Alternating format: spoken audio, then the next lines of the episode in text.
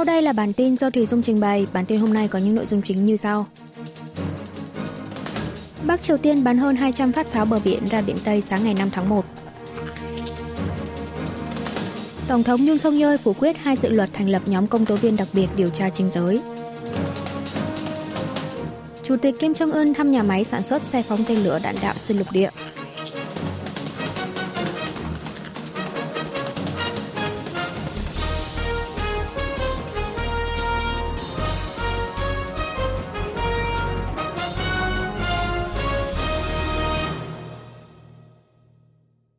Bắc Triều Tiên bắn hơn 200 phát pháo bờ biển ra biển Tây sáng ngày 5 tháng 1. Hội đồng tham mưu trưởng Liên quân Hàn Quốc ngày 5 tháng 1 cho biết, từ 9 giờ sáng tới 11 giờ sáng cùng ngày, quân đội Bắc Triều Tiên đã bắn hơn 200 phát pháo, phần lớn là pháo bờ biển, từ khu vực mũi Trang San và mũi Thương San thuộc tỉnh Nam Hoang He. Mũi Trang San và mũi Thương San nằm ở phía bắc đảo Pyongyang và đảo Yeonpyeong của Hàn Quốc trên biển Tây. Điểm rơi của pháo là khu vực phía bắc đường ranh giới liên triều trên biển. Phía quân đội Hàn Quốc được xác định là không bị thiệt hại nào. Vào ngày 23 tháng 11 năm ngoái, Bắc Triều Tiên đơn phương tuyên bố phá vỡ thỏa thuận quân sự liên triều ngày 19 tháng 9 năm 2018.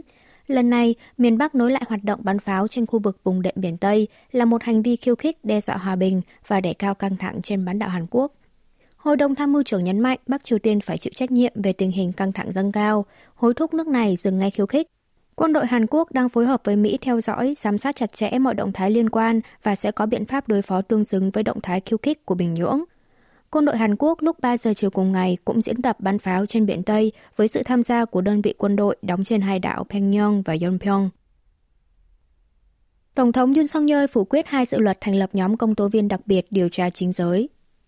Chính phủ Hàn Quốc ngày 5 tháng 1 đã mở cuộc họp nội các dưới sự chủ trì của Thủ tướng Han Dok-su, phê chuẩn phương án tái đề nghị Quốc hội tái xem xét lại hai dự luật về việc thành lập nhóm công tố viên đặc biệt điều tra chính giới.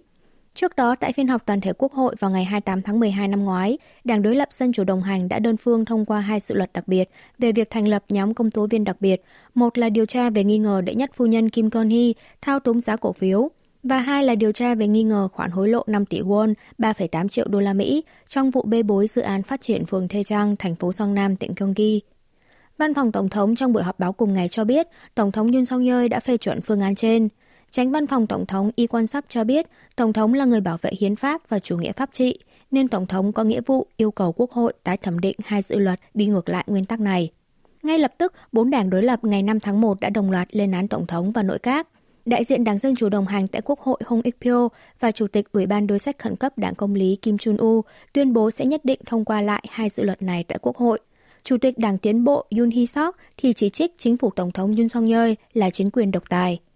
Về phần mình, Đảng Sức mạnh Quốc dân đánh giá Tổng thống đã có một quyết định cứng rắn, thể hiện quyết tâm chăm lo dân sinh. Chủ tịch Kim Jong-un thăm nhà máy sản xuất xe phóng tên lửa đạn đạo xuyên lục địa. Trang nhất báo Lao động, cơ quan ngôn luận của Đảng Lao động Bắc Triều Tiên ngày 5 tháng 1 đưa tin, Chủ tịch Ủy ban Quốc vụ miền Bắc Kim Jong-un một ngày trước đã tới thị sát nhà máy sản xuất xe chuyên chở kiêm bệ phóng tên lửa di động và các loại xe chuyên chở quân sự khác tại nhà máy này. Con gái ông Kim là Kim Chu-e cũng có mặt trong chuyến đi này cùng cha mình.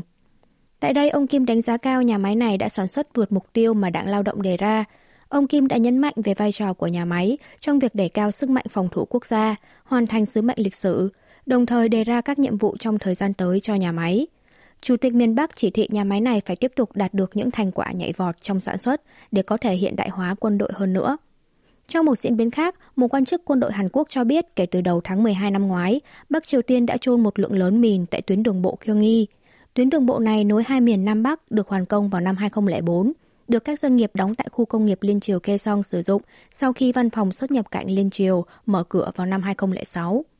Ngoài ra, Bắc Triều Tiên còn được cho là gần đây đã khôi phục lại hoàn toàn bằng bê tông kiên cố nhiều nơi trong số 11 trạm gác bên trong khu phi quân sự Liên Triều mà nước này trước đó đã khôi phục tạm thời lại bằng gỗ. Miền Bắc thử nghiệm thực chiến tên lửa đạn đạo tầm ngắn thông qua Nga.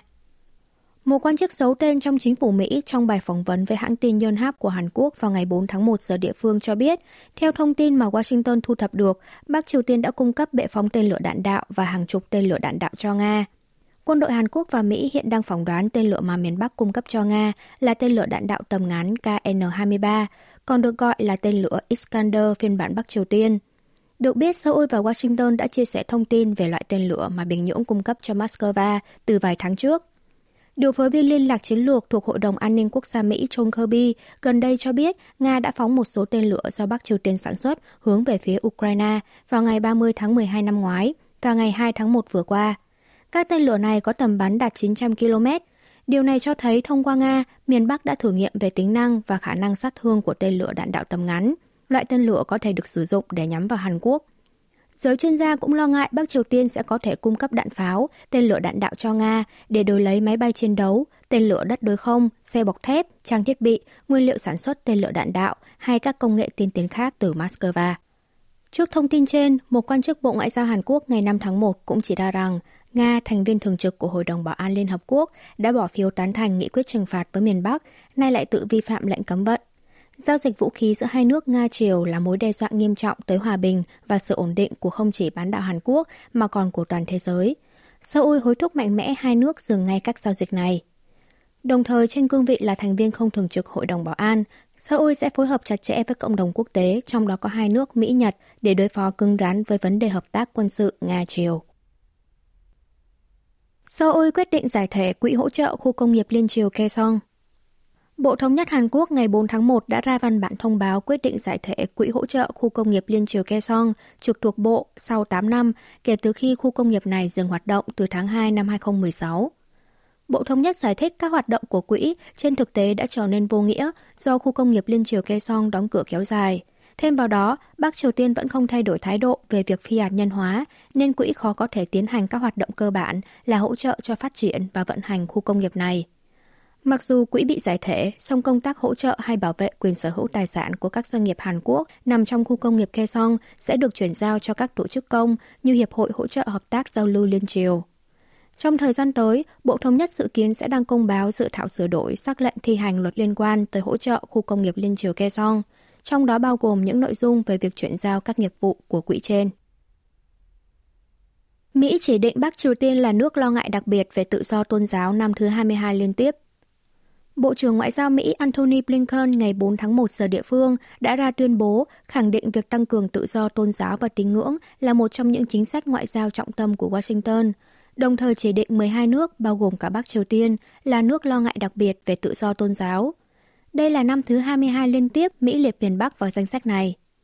Căn cứ theo luật tự do tôn giáo quốc tế được Quốc hội Mỹ ban hành năm 1998, Ngoại trưởng Mỹ hàng năm đều đánh giá về tình hình tự do tôn giáo của các nước trên thế giới, chỉ định các quốc gia gây lo ngại đặc biệt và quốc gia cần giám sát đặc biệt với các nước không được đảm bảo đúng mực về tự do tôn giáo.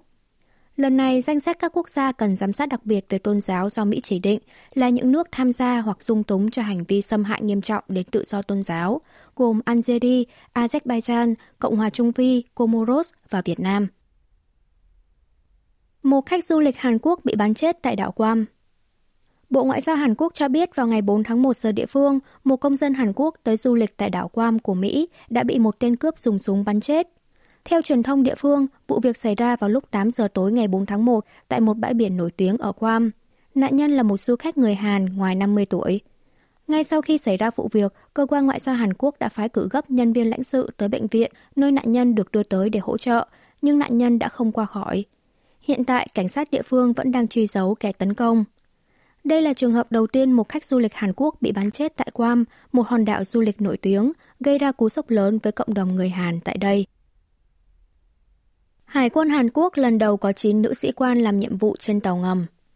Hải quân Hàn Quốc ngày 5 tháng 1 đã tổ chức lễ tốt nghiệp khóa đào tạo cơ bản về tàu ngầm tại căn cứ Hải quân ở thành phố Chinhe, tỉnh Nam Gyeongsang. Trong số 125 sĩ quan và hạ sĩ hoàn thành khóa đào tạo, có 9 người là nữ giới. Đây là những nữ quân nhân đầu tiên nằm trong thủy thủ đoàn tàu ngầm của quân đội Hàn Quốc.